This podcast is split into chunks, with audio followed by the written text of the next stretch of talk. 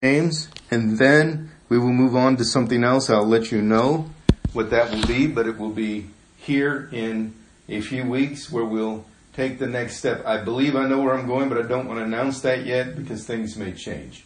But James chapter 5, verse 16. We're doing just the first half of the verse. It says, Confess your trespasses to one another and pray for one another that you may be healed. I will reread that so you can hear it again. Confess your trespasses to one another and pray for one another that you may be healed. Pray with me. Heavenly Father, I ask that your blessing would be upon us gathered here, that those who are at home watching and listening, and those who are uh, isolated for, because of the pandemic, which is basically the entire world, Heavenly Father, you would be right there with them, letting them know they are not alone. Comfort them, remind them of your presence and your faithfulness. And I ask also that you would bless Lebanon and Massac churches and their pastor John Smithmeyer. The candle that we've lit reminds us that your presence is there. It's here. We're connected by the light of Jesus Christ in us. I ask that your message today will come forward and this time of communion would be a time of healing. Heavenly Father, I believe you've called us to this time, on this day, on this Passion Day, for this reason. And so, Heavenly Father, be with us now, and let your Spirit have its way. I pray this in the name of Jesus. Amen. I call this message Confess and Commune. I could also say it's the true passion of Jesus Christ.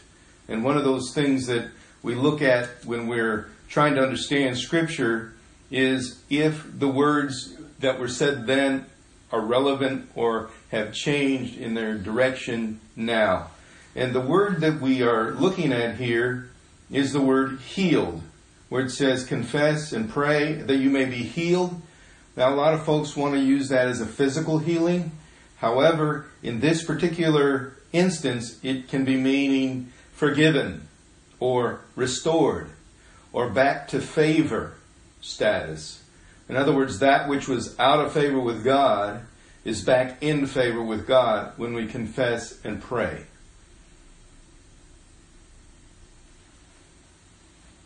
Here's the truth. When James asks us to confess our trespasses to one another, he's asking us to do this before the trespass is exposed, before our sin is exposed, not after. So that we are taking initiative to do what we need to do to share and confess with one other person the sin or struggle that we have. It is important to understand that when we do that, the person we share it with needs to know that they need to be non judgmental, they need to be able to pray for us, and encourage us. And there's a reason for all this. And the re- main reason is because when we confess to someone who prays, they also have the opportunity to confess back to us that we may pray for them. It is praying and confessing to each other. And the reason is because we all have sinned and fallen short of the grace of God. We all need to repent, confess, and come back to God on a daily basis. So there are three questions that I want to ask, and that is what to confess, why to confess, and how to confess. And the first thing is what to confess. And these are all things that you can take time before having communion today to make sure your heart is straight with God. And the first one is what to confess. We would confess our unbelief or our doubts about God or our faith. And saying, God, I just have questioned your reality and whether you love me and confess that. Or your shortcomings, areas where you just don't quite line up with God's truth or His promises for your life. It can be your sins, uh, your iniquities, if you will, things you've chose that you know don't please God, whether they be lies or dishonesty, deceit. It can be your resentments. You may be resentful toward the church, toward God, toward another person. Confess those things. Maybe it's your distance from God. You've intentionally avoided God or intentionally tried to not be a part of that relationship. And maybe there's other things that you need to confess, and these are things which represent your sinful, broken nature. We are all sinners and we need grace. That sinful nature is the part of us that's broken. And God wants to restore that and heal us into a spiritual strength. So that's what to confess. Why to confess? First of all, it removes whatever we confess from us and over onto God's mercy. So whatever we share becomes a property of God and He removes it from us. They say, as the scripture says, as far as the east is from the west. Also, it enacts restoration and forgiveness in our daily life. That we may feel disconnected, although God is not distant from us, we feel disconnected. And when that barrier is gone from our mind and our hearts and our lives, we feel more connected. And so that is the second reason we need to confess. The third reason is it stops us avoiding the damaged party that we may have hurt. Whether we've damaged them by being in openness or conversation or action, we've hurt somebody. And when we begin to confess it, then we can share it with that other person that we have hurt them or wounded them and we want to make things back to healthy. So this is the reasons we confess is why. Now how? It's very easy to confess. I found that it the best to say it clearly and simply. Don't make it complicated. As uh, King Saul once said, I have sinned. That was his confession, albeit a little late after he was exposed. It's better to say that one ahead of time. We all can say that one. Even where you're at now, you can admit to yourself, to God, one other person, I have sinned. All of us have, but I have. You could also say, I have held back truth. I didn't share the truth, or I didn't share all the story, and I let people believe things that were not all the way truthful. Another thing you can say is, I have acted pridefully. Or, I have carried grudges, and then mention who towards. It is important when you confess not to get into the details and all that. It's just to explain that which you have done. Whether it's, I lied to my mother, or I lied to a friend, or I, I cheated on my taxes. Whatever it is, it's confessing these things, not going into the reasons behind it and the long story. It's a simple words of confession. So simply and clearly are the best ways of how. Now the best part about confession is our brokenness, which we admit we have as sinful people, enters into the brokenness of Jesus.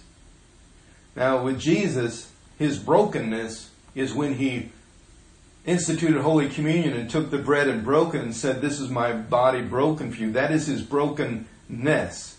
We are broken, and he has a state of brokenness which happens after he offers the disciples Holy Communion.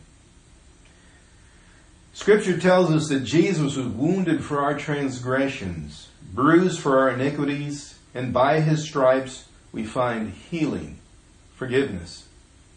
Jesus Christ's brokenness brought us restoration. And so this morning, I want to share with you that when Jesus instituted Holy Communion, he did it in a very intentional way. I am also convinced that as we pray for Holy Communion today, that we need to lift up our world, our country, our states, our counties, our communities, our cities, our homes, our families, as a prayer of faith because I believe our world is sick and broken. A world filled with sin and greed and idolatry. And we need to take a strong look at that and repent today before God and say, God, we have sinned. Have mercy on us. Scripture says if my people who are called by my name would humble themselves, come before me, repent, confess, then I would hear from heaven, forgive them, and heal their land. I believe God is asking the world to repent for not seeking Him and rather seeking other things. Right now, He's breaking us down to the basics of being with family, isolated, rather than all the things that we pursue that we think are important, we're having to reevaluate that. And so I believe God is calling us to prayer, to repent, even as we are called to through this 16th verse of James. I want to encourage you that this is a very good thing. It's not a painful thing to confess to one another, but a healing, restorative, powerful act of spiritual relationship with Jesus Christ. The Holy Spirit will help you if you will do it. Sometimes we say for the word confess that we sometimes say admit, but the word is confess. We're not admitting that we're sinners, we're confessing it and the damages it has caused in our lives and in the world. And when we pray for one another, we're praying with supplication, seeking God to receive that confession. That confession, which brings forgiveness, brings the healing directly from God. I cannot heal you. God does this. So remember that. So in all of our brokenness, and what this is talking about, is we confess what is broken in us that God may restore us. I'm thankful for that. And Jesus was very good at confessing and restoring. Now, he did not have sin, but he also confessed that who he was was an I am the Son of God. I am the bread of life. I am the light of the world. When he instituted Holy Communion, he said, This is my body and it's broken for you. This is my blood and it's shed for you. Now, when we say those words and what we repeat what Jesus said, we are affirming his confession that that is what those things were. He's confessing these things as truth. And we're honoring that when we do that. Now today, I've borrowed from the ritual that the United Methodist Church has given us to help us with communion. And it says we are experiencing Holy Communion in a new way today. I agree with that. Though physically separated from one another, we are still bound together as a family through our baptism and our relationship with Jesus Christ. As members of the household God, we're going to now join together virtually, yet still present to one another as we gather from across the miles.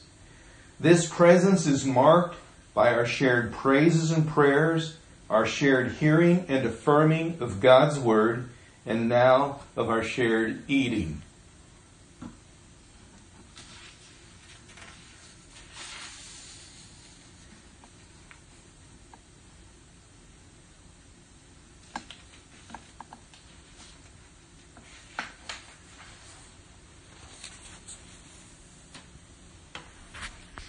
I invite you in this moment to pray with me. Gracious Heavenly Father, I ask that you would be with us, bless us, bless this time together, bless these elements in this time of partaking, and I ask you for your healing and restorative presence to be with us, your Holy Spirit upon us, and our life would be caught up in you. Heavenly Father, I ask you to do this now in the name of Jesus. Amen.